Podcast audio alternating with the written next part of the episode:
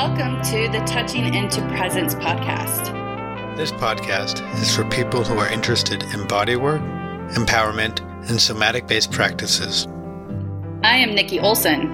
I'm Andrew Rosenstock. We are certified Rolfers.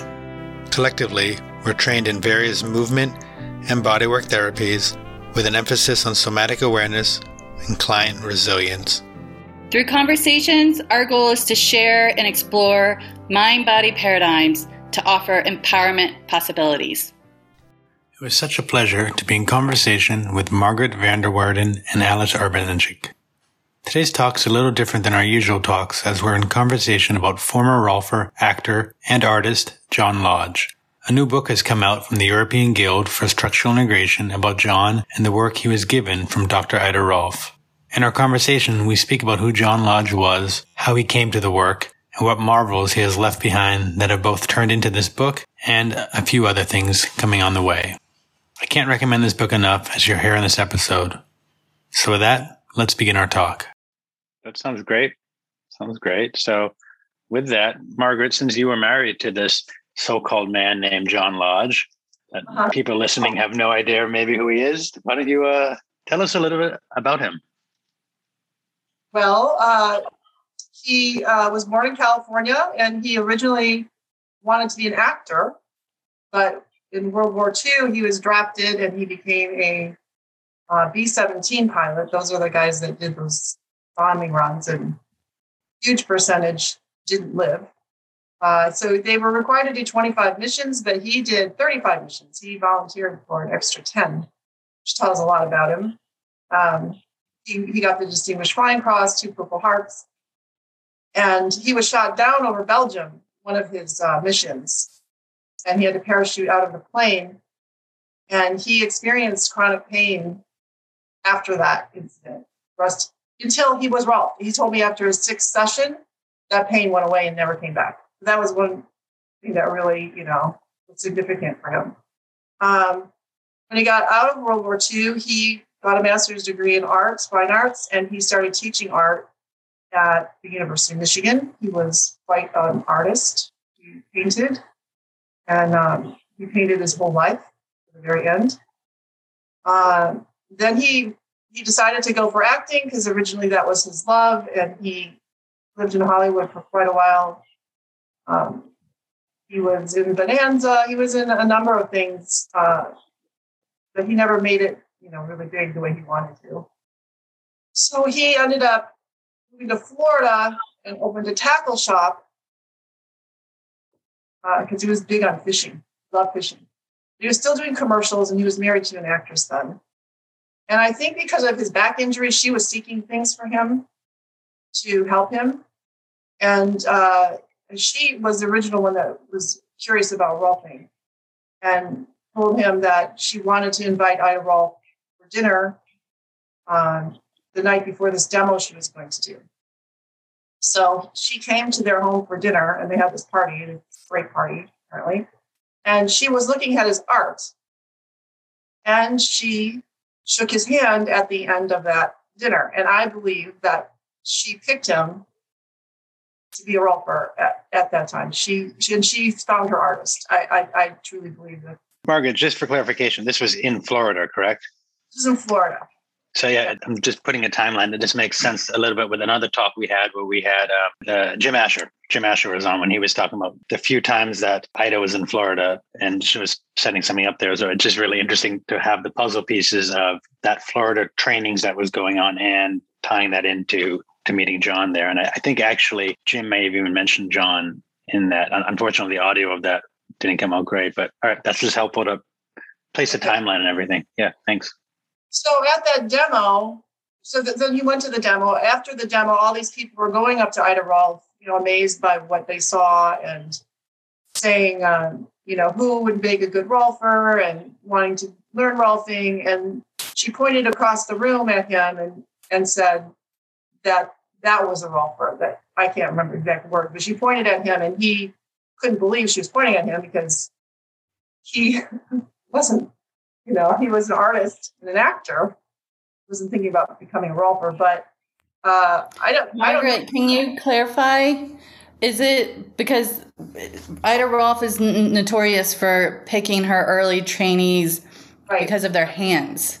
So yes. was it the hands or his? It was both. Artistic mind that she was drawn to. I think it was both. And he was very metaphysical and spiritual. His art was, she was drawn to the mystical and metaphysical, and it's all in his art. And she was looking for an artist. So I think, yeah, she was very drawn to him and, yeah, picked him and and he followed, dropped everything and did that. Yeah. So he worked he did the drawings for three years, and I he didn't really tell me this, but um, Emmett told me that she was constantly pulling him out of class to work on the drawing. So he missed a lot of class, and I think that gave him a little bit of an insecurity, actually. You know, but he was having to learn through the drawings more. I don't know, but he was an awesome rolfer. Just hearing that makes me think about one of the things in the book that we'll, we'll get to a little later. I think it was Hancock who who, uh, who said that you know she was the one who was picked not to even know anatomy. Uh, one of one of the Ida like um, projects where she was trying to you know do things a little different. So very well, very well, maybe I'm just putting this bigger thing that Ida was like. You know, your drawing will teach you what you need to know. That you'll see it in the drawings. You don't need to be in the class to necessarily see that's just how my mind is working right now within that. Yeah, he thought that she was handpicking people at the beginning, like kind of like what Nikki said, and and that uh, she was drawn to picking some people that thought totally different, saw totally different artists, um, different, not medical minds. She wasn't so interested in medical minds. She wanted people to think out of the box. So, um, yeah, he worked on the drawings for three years uh, book was published, and he was living in California. Then he moved up to Washington State. Oh no! So I, I think when he was living in Washington State is when he was teaching at the Rolf Institute. He was and, on the board. And Margaret, I think she was pretty pretty tough with him with the drawings, wasn't she? That he would have to redo them again and again and again until until they were really as precise as she as she wanted them to be. Is that? Yes. Well, she she would make him do drawings over and over again um, and he was up all night because that's John. He's super intense. He was super intense, and uh, yeah, he was so patient to to do those things. But when you look at the drawings, they're really absolutely amazing. You know, he drew those. It's amazing. Um, but yeah, Ida Rolf was tough on him, but he just loved her. He just absolutely loved her. And uh, yeah, I think they had a great relationship. Yeah. Yeah, and I think it's it's something you, mentioned, and, and again, we might chat about this later. But he was teaching for the he was one of the instructors at the Rolf Institute, is, is what it sounds like. Right. Yeah, and there's this famous thing that he did. His first class, he came in front of the class completely naked. He wanted to be totally open with his class, which you know, I he never told me this, which tells I don't know what that means exactly, but uh, I know that after World War II, he had terrible psoriasis on his body. His body was covered in these plaques. He was very self conscious about it. And for him to expose himself like that was really a big deal. When I heard that, I was like, wow, but that's John. That tells you a lot about his personality. I'm just, I know Alesh has been teaching classes right now. I'm just wondering right now if he's going to implement any of that into his his coursework the next few days. I, I, have a feeling this is more something that used to happen in the 60s and 70s, much more than today. Today, there's a different, there's a different rapport with people. It also yeah. it explains it explains maybe why your students have been buying you shirts, is they really don't want to see underneath it. yeah, John was a bit of a character for sure. So um, yeah, yeah. Please go on. So I guess I'll just tell tell you I, I met him in uh, 1987. Uh, he had quit working for the institute, I think in '85. I'm not sure how long he taught, uh, but I met him by going to him for a Rolfing 10 series, and um, we just really connected. And we started dating right after my 10 series. At the same time, I was starting a physical therapy practice and I invited him to work with me. She did, and then we started living together. We ended up getting married, and we got divorced. And then he continued to be a very close friend, I guess I could say. We were very, we have a very deep bond. And um, he worked with me until he had a stroke. And then my husband, Lee, and I, we took care of him until his last day. And during that time, of when he was uh, in a wheelchair, having had the stroke, uh, my husband was cleaning out the garage because we lived in the same house that John and I lived in. And so he had left quite a bit of stuff behind. And there was this box way up high on a shelf in a corner I never looked in because who looks in boxes and garages? And uh, he found it and he he recognized right away what it was. He's very familiar with Rolfing. And um, called me at work and he said, You're just not going to believe what I found in the garage. You're not going to. And he said, It's going to be a big surprise when I came home from work. So I come home, I'm all excited to see what this is. And I really couldn't believe it when I saw what it was and that he had not told me, that he had put it in the garage. Uh, it was also all his teaching notes. But I just was in awe of, especially the very first draft and the yellow pad with pencil and her crossing things out. It's like an original thinker. You don't get to see their thoughts as you do in this original draft. It's to me absolutely mind blowing to have that in your hands. I mean, just and that's exactly I feel is, what this is. Oh, sorry. Just for clarification, this is the draft of Ida Rolf's book written by in her own hand, right?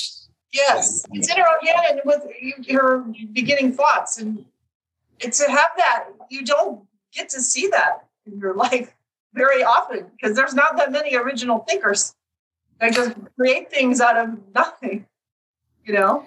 And I think that that's what's such a true treasure about this book yep. is I feel like it's so beautifully organized and well written. Yes. That exactly feels that way that we especially, you know, you know, I've been a rolfer for 20 something years, so I feel like I'm kind of been in the game for a while, but certainly not from the very beginning. And yeah, I as I'm reading it, I feel like I'm getting like transported back to the early days of the excitement around the work and the creativity of it all and and again to reiterate it feels um, i feel like this is like the missing literature that what is needed in the the structural integrated community because you know, her book, Rolfing, Establishing the Natural Line, and Rolfing and the Physical Reality. They're great books, but they're they're like the anatomical, the like the the more kind of science behind the work. Where I feel like this book is really offering the spirituality around the work that has kind of just been talked about and not really documented and I feel, I mean, I haven't read it um, cover to cover yet. I'm still in the, kind of halfway through. But as I'm reading it, I'm like, oh yeah, that this is what this is speaking to what we hear about in our training or what we see in our practice is the the the spiritual phenomenon that's happening as people are, are getting structurally integrated. You take it in, uh, no matter what level you're coming from. It's like I don't know that book does something to you. Just I think before we even go a little more into the book, that there's there's a nice place in between, which is so you've you've found this stuff in your attic, yes, and and there's a, there's a big, as I understand it, a big something from from that to getting to the book. There's a there's a space in between. Yes. Um, so let's let's talk about that if we can. Yes. So I felt like I was really the keeper of this material. I was very very serious about it I was, and I asked John, he was still alive. I said, John, I found, we found this stuff. Oh, I can't believe you didn't tell me. And what do you want me to do with it? And he gave me his smile that he would make, and he said, You will know. That's what he said.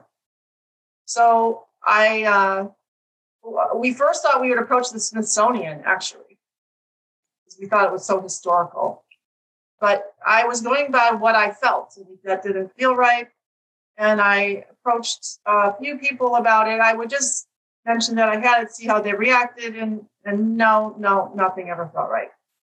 And then, um, so I was sitting there all this time. I would go through it once in a while. I never went through it the way Alice did, but uh, Alice was posting the three months of kind of review and videos. I, I don't really, I didn't even look at it that much till the very last part of it. I started paying more attention, and it was dawning on me that this is the, the way John would like have liked the, to see the work being carried on through what Alice was doing. And Alice asked for pictures of Ida Rolf on his last post, which I happened to read. And I had a photo, photo album of photos of Ida Rolf. So I told him I did. And then I mentioned that I had, I think I told you I had the original drawings and the original draft of the book, correct, Alice? Yeah. And you didn't really say anything at first. And then you, you came back with an email asking me if I was looking, what was I looking for um, in, in telling you that? Was I looking to sell it? Was I looking to archive it? And I told you that I was looking for archiving. And um, just every, everything about the way Alice responded, the enthusiasm that he had about it. And I knew they would honor this material. I just knew that this was the place where it should go. Yeah, you know, I'm I, am i am going to just interject something I didn't even know about because I I remember like what you're saying. It, it's it's so it's painting a bigger story in in my sphere because I I actually met Alesh around that time when he was posting those excerpts, and I, I found them really wonderful. And when I found out about this book, I actually in in my mind I thought all those excerpts that he was doing were from the material. Once I sort of put pieces together but actually what you're saying it, it, really is that like what he was doing at that time which is still available online for those who want to search through it it, it it it really is such a beautiful intersection between what became the book and, and all the stuff you found. So just to really paint that of like you knowing when you'll have the time and then seeing what what he was doing it, it's it's really beautiful because it it it's it's such a beautiful i'm doing something with my hand and other people listening won't see but it's just beautiful like snug fit. Yeah, and then I had the so so okay, we agreed I would send it to him, and I was putting it together, and I had these other original thing, uh, John's uh, notes, and you know I studied with Emmett, and I was exposed to John a lot. So for me, metaphysical, spiritual, and the work was totally I got that. I mean, that's all I've been exposed to. So I didn't really understand how much it was missing from the original book, and uh, I, I, I just thought, well, these teachers in Europe could probably benefit from John's notes. These are teaching notes, they should be with teachers. And I had copies of them, but I decided to send the originals because his essence was in there. And I wanted all the original documents to be together. So I decided to send every original thing that I had. And then it appeared to me, Alice and his group put it together like metaphysics that John really understood and could articulate because he really could articulate. He was such a great speaker and he was could articulate things. He was so intelligent. And so um, that's what I see Alice did was he put that all together. And John sort of gives a roadmap in the book, I think, to how you can work at a higher vibration and you can, you know, connect better with your clients gives practical information. Yeah. Right. Can articulate it. This was very difficult, I think. Well, I think from from from our end, um, when when Margaret came up with this with this idea that she had some material which had never been published, I asked the let's say the elders of our tribe, like David Davis, Neal Powers, and uh, Nilsi Silveira, I told them about this and asked them, well, can we, what, what should we, what should Margaret do with it? And if she gave it to us, can we do something with it? And they, they basically said, uh, well, if it's been lying around for such a long time and she feels like this, we're the right people to have it, then we need to do something with it. You know, we can't just have it lying around in another a garage or storage place for another 30 years. We really need to do something with it. And so, I, you know, I asked around and, and asked our group who would be willing to work on this material with me. And there was four other people who immediately basically raised their hands and said, okay, we'll comb through this with you and we'll try and create a book about this material. Now, the original book by Ida Rolf, and I, I, I, need, I think I need to mention this because I have a feeling many people haven't even read that book from, from what I sense in the community. Uh, the, the, it was an, an enormous task at the time. This was when it was published in 1975. And John Lodge made over 200 original drawings in that book. I mean, this is not just three pictures there's two more than 200 drawings in there you know and the whole if i remember correctly margaret correct me if i'm wrong i think the whole project of making that book took about four years the drawings for three years, but yeah, I'm years. sure everything else it was four or five years. Yeah. Right, right. And so when when I got this box, because I hadn't realized that either, you know, for me, I opened the book, Rolfing the Integration of Human Structures. I've read that book 10 times, but I've never thought about the process. I've never thought about how it was made. And then, then this book comes along and you see the enormity of work that people put into this. I mean, there is in, in that box was the first handwritten draft of the entire book, written by hand, you know. And then you have five other versions which are typewritten and hand corrected, you know, and recorrected and recorrected again. Um, you, I, am just in, you know, you, you must be in awe when you see that live, you know, and there was no other choice but to say, okay, somebody's done a lot of work here and has put their their life blood into this project of publishing that book um, we need to somehow document this and, and the intention of, of, of that book and maybe put in back a couple of pieces which i think nikki also mentioned that spiritual part which in the in the last actual publishing of the book was uh, let's put it this way it was diminished a little bit. It was much larger in the in the original material than than what was then actually published. And the second publishing it was even less so to kind of put that soul of structural integration back into into the thinking. Yeah, I think it was divine intervention. I mean, my God. I mean, it's amazing. I just I love it.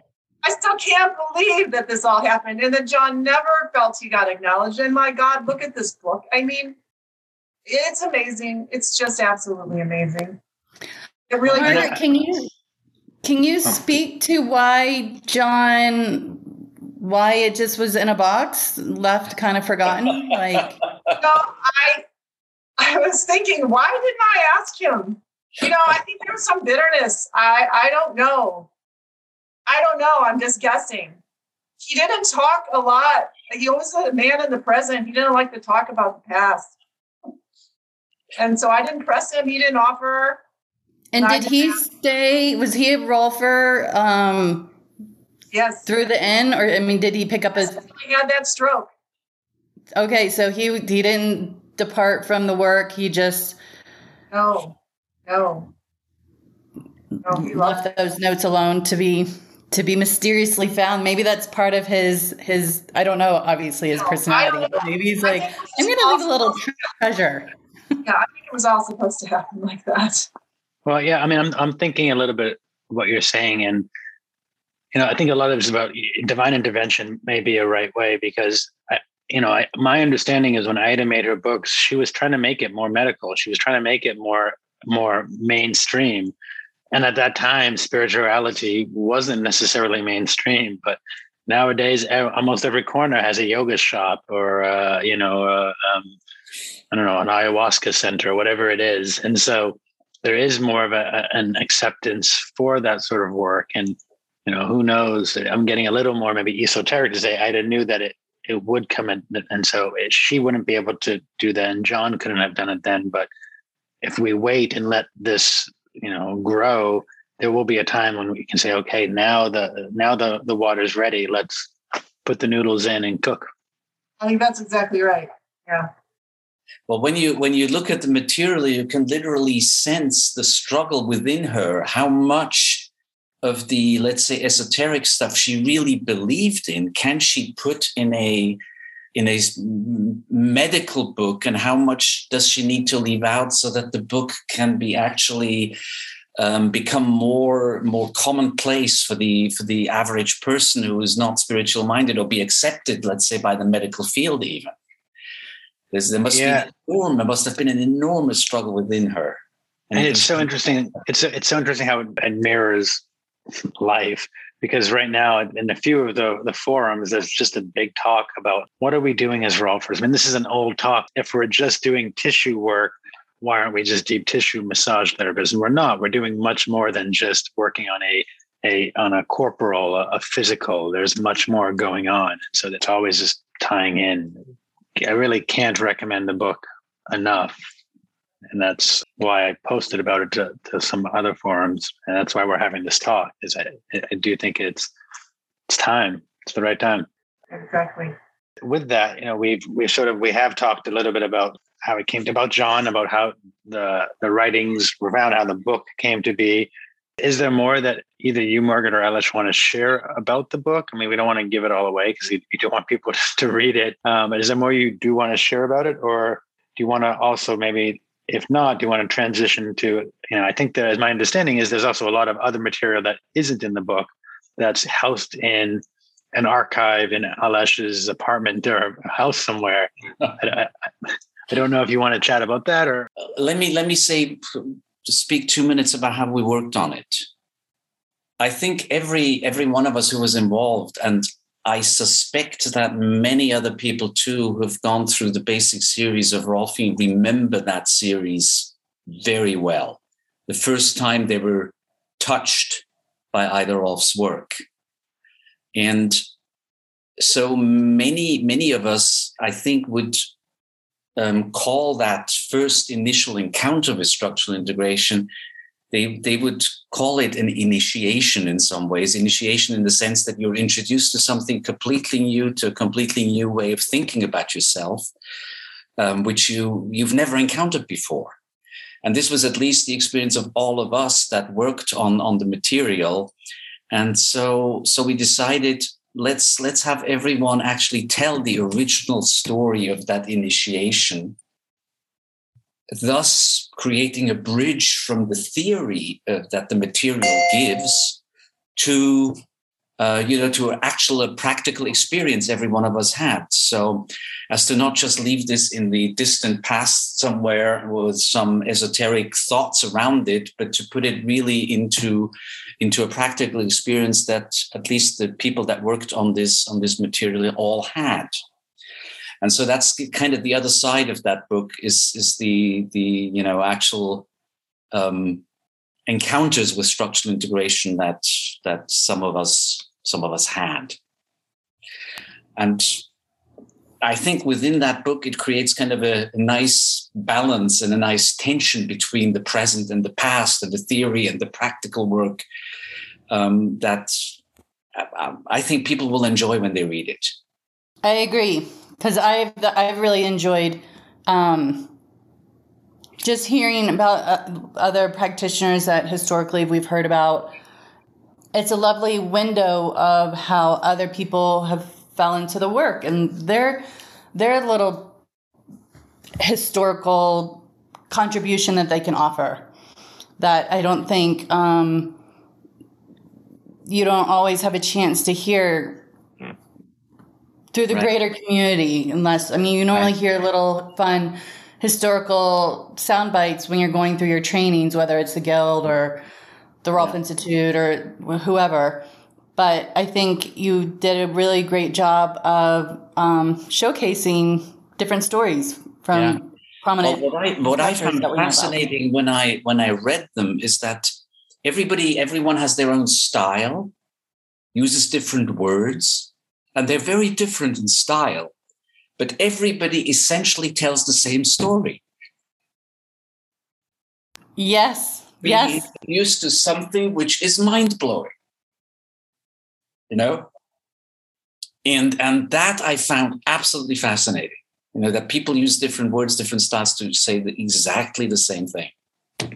It's it's I think one of the things I really love about this work, having coming from other more um, other other different modalities, is the for lack of a better word, the art involved. That Yeah. that you have this real big canvas uh, to to get these the, the, this thing across, but there's so much interpretation involved, and it's one of the things I love.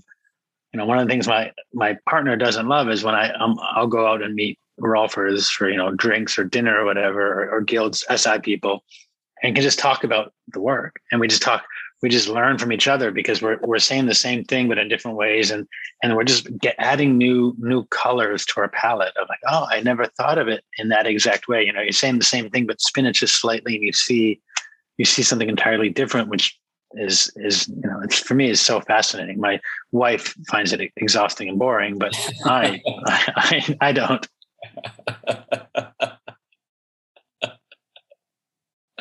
there there was a i think um during my training we were there was some quote where it's basically like as long as there's two rolfers in the room that's all you're going to talk about. Like you won't you won't really talk about other stuff. It's guaranteed if if you you have two si people that they're just going to gonna do and just feel bad for anyone else around you.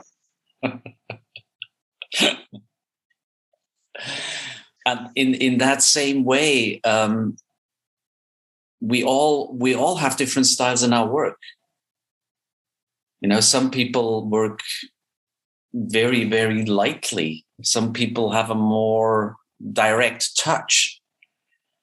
And that's okay. You know the intention is the same. And that if, as long as you're looking for some connection to the other person like a deep connection to your client is as long as you're not just treating the other person as an object which you need to fix then it doesn't make any difference how you work. And this is somehow Yeah. also what comes out in these stories you know because people were touched differently. I was touched differently than oh, i think we we lost alesh a little bit in the middle of that story. We, we lost you a bit alesh. It faded Oh. out. You stopped at I, I was touched differently which is not the best way to, Okay, I was- I way was- to end the conversation well, I was touched. I was touched differently by it than than David David was, and than Nilsi Silvera was, and you know, and and of course, as a Well, at least we got farther this time in getting cut than um, I was touched differently. are we still in the same stuck in the same loop? We we got a little further, so we know a little bit more about how you were touched differently. well, it's a hotel wireless here, so uh, Well, so let me ask as well about this. We'll mention this at the end, but where or how do people find the book? oh, there is a. You can go just to the to the to our website rolfguild.eu and there's a link there to how you can preview and, and purchase the book. All right, well, we'll link that as well on on the show notes, so we can drive those sales up because because it is you know I, I joke about selling, but it is I think it it's a great book. I think it is it's really helpful both for new practitioners in some way, but I actually really think it's, it's so helpful for people. Yeah, okay, you've been a year or two, that's great, but I think you've been doing this for ten or fifteen years. What a great way to refresh your view. That's an interesting um, inquiry of where where this would probably um, be best read in someone's journey with the work. Because, like you said in a last that you said, you could just easily pick it up. It's not really like a story from from front to back.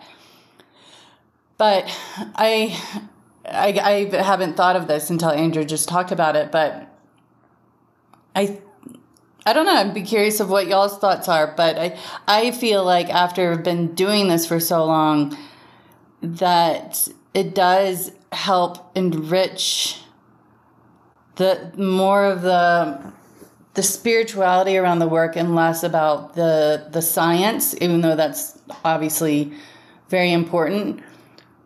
But um, I I by being in Boulder and being a Rolf movement practitioner, I have a lot of students who are going through the through the training at the Rolf Institute. come and see me for various things and mentoring and because the beginning the foundation is so heavy on the anatomy and the 10 series and the recipe and kind of like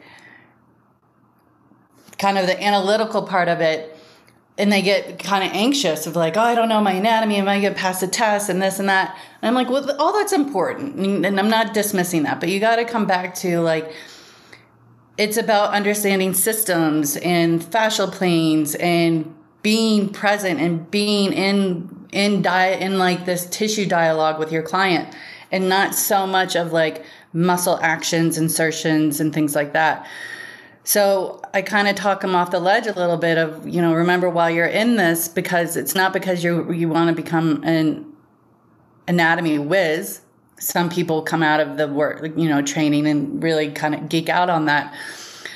But just kind of remind them of the, the essence of the work, and um, and I think this book does does speak to that of of of a balance of the analytical, but also the very metaphysical nature of structural integration.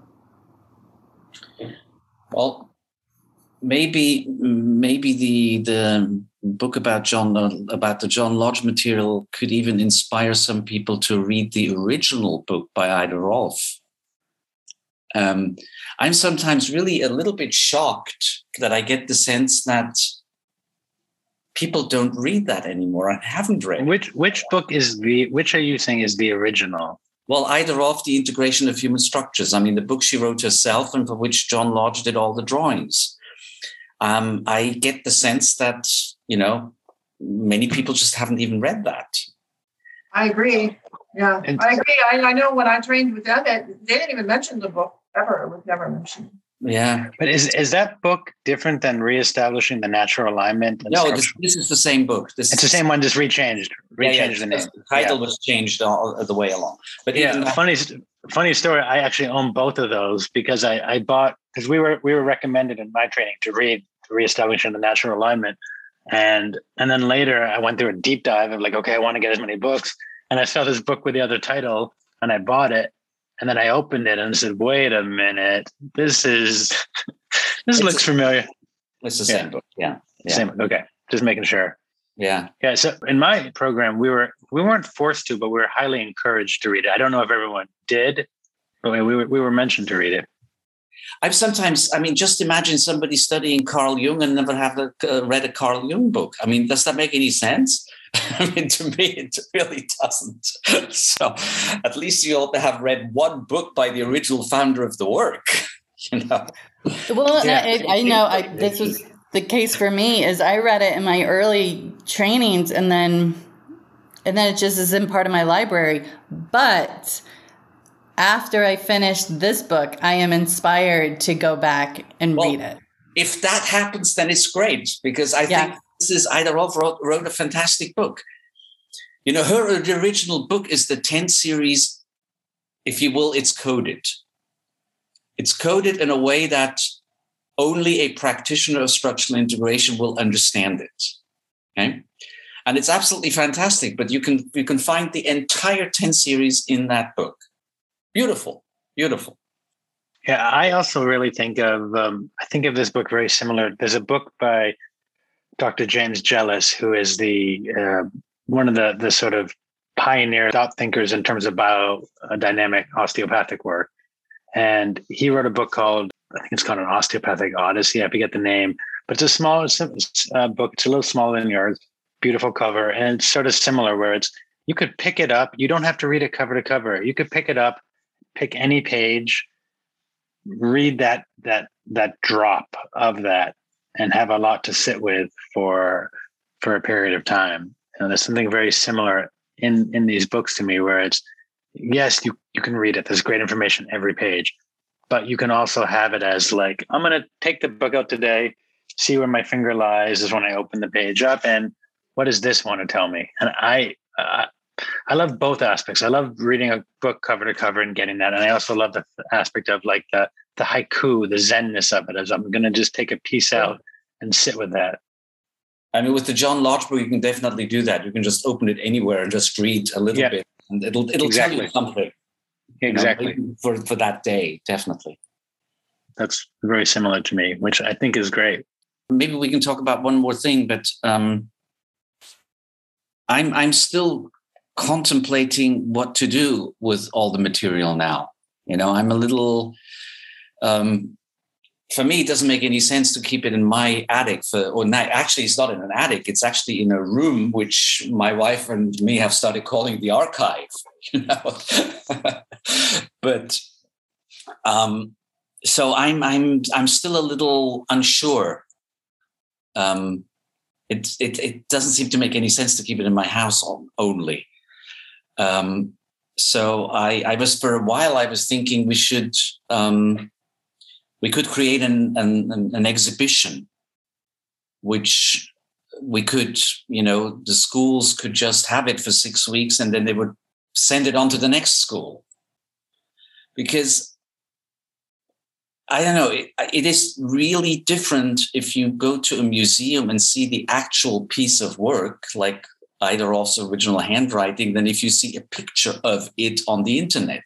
It is really a different physical experience you know? But i really i like that idea. That you know when i what was weird is when i when i told that idea to some people actually most of them said don't do that. It'll get stolen.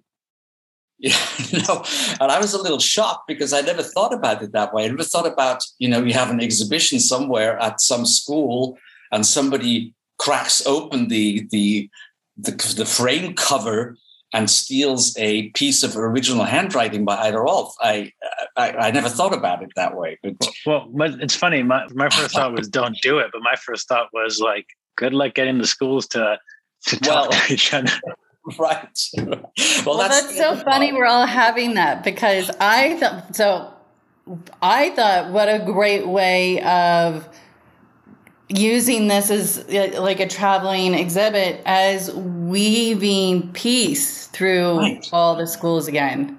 That or, was my thought, you know. IASI could just organize it, you know, and and yeah, uh, um, yeah, yeah you know, we would have a big crate and there would be just, you know, frames and that would be behind glass. And maybe, I mean, if you're afraid of it being stolen, you could lock the, the frame even or something. I mean, sure and then maybe a Rottweiler that will sniff out anybody stealing.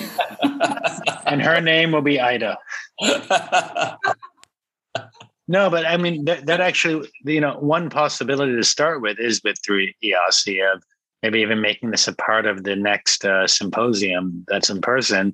And then sort of like having a there's this and we're going to be distributed distributing it through certain schools as well. So we'll have it on show here as a highlight and then moving it around from there.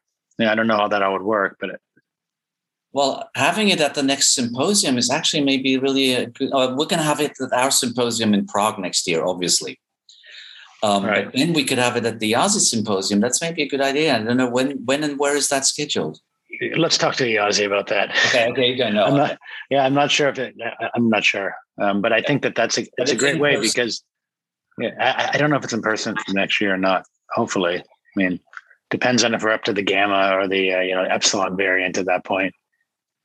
Well, maybe it'll be Omega by then, and uh, John and you know, in over with. Yeah, I mean, that might be a good way to go with that because the ERC is such a is that interconnected area of where word can trickle down as well.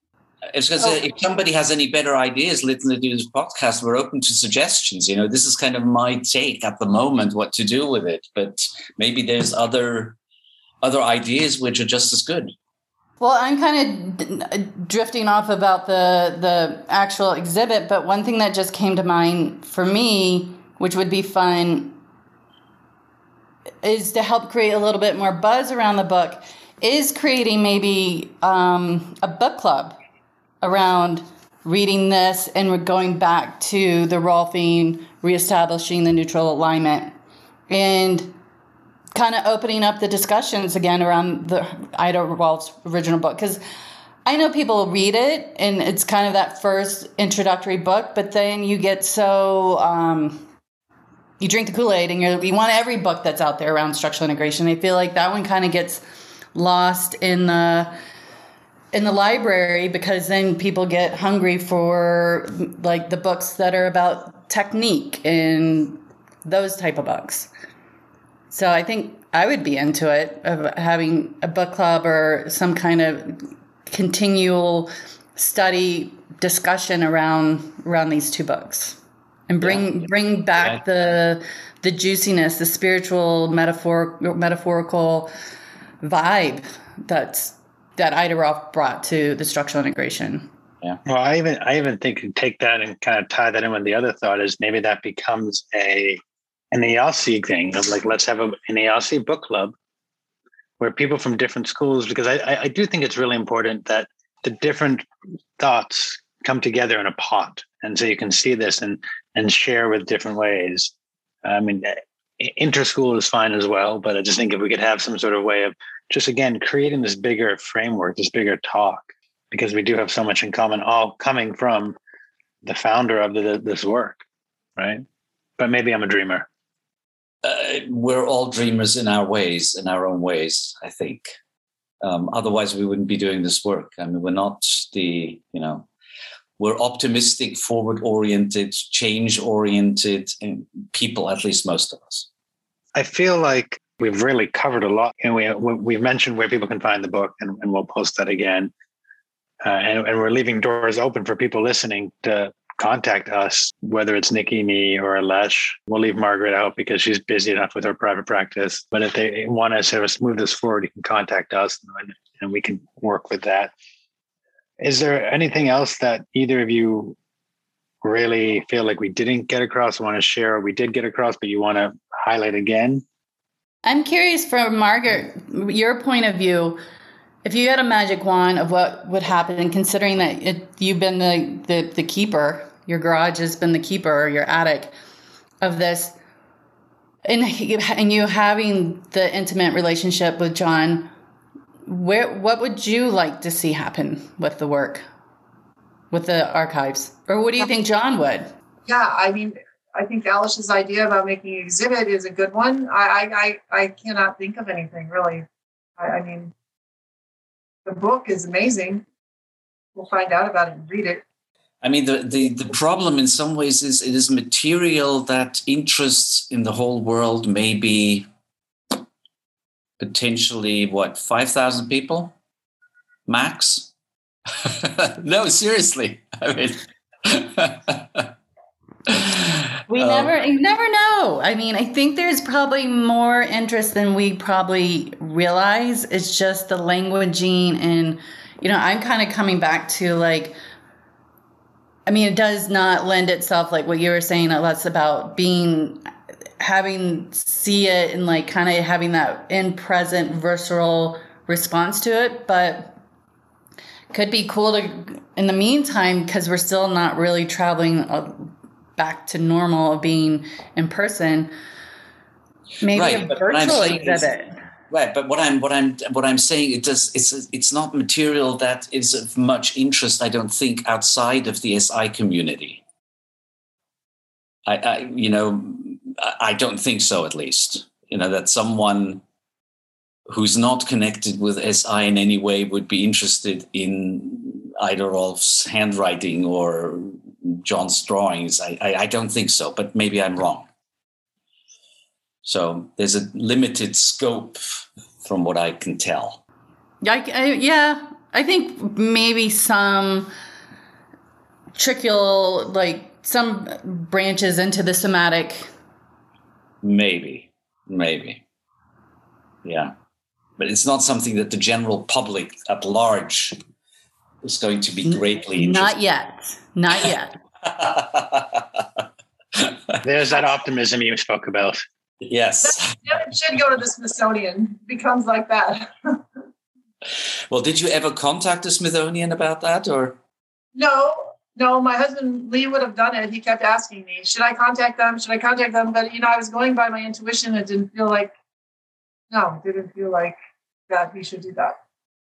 Well, this this can start to become the new instead of the Smithsonian, we have the Rolfsonian. Rolfsonian, yes. Very good. you need a Rolfsonian.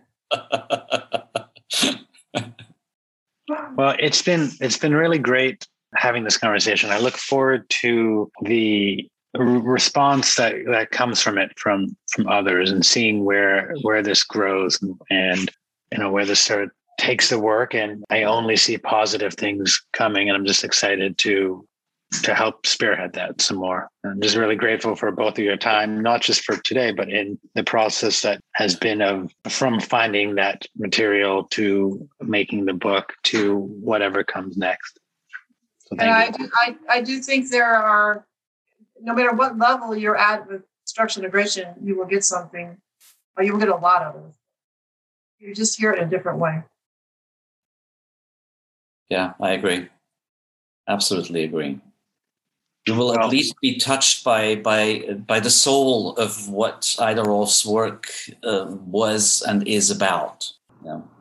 Well, I have to extend deep gratitude to Margaret for uh, patiently waiting for the right opportunity to to share this treasure that you had, and that um, that you really honored that this material was so precious, and really waited for the right person to do something with it. And Alesh, I'm grateful for you for for pioneering the book and making some creating something really beautiful and i think this is going to be a great great piece of literature for for the SI community. So deep gratitude and thanks to both of you for uh, making this happen. Well, thank you both for having the opportunity to do a podcast about it and to help to promote it that way. Thank you. Thank you very much. Thanks. And wishing you both a great day out there. Thanks for listening to us at Touching into Presence. We hope you enjoyed today's conversation. You can find out more about this book at rolfguild.ch slash johnlodgebook.html. If you enjoyed today's episode, we'd appreciate if you'd leave a positive review of the podcast and subscribe to it to the platform of your choice. When you do this, it really helps other people find us, and we greatly appreciate your support. We look forward to hearing back from you and see you on our next conversation at Touching into Presence. Bye bye.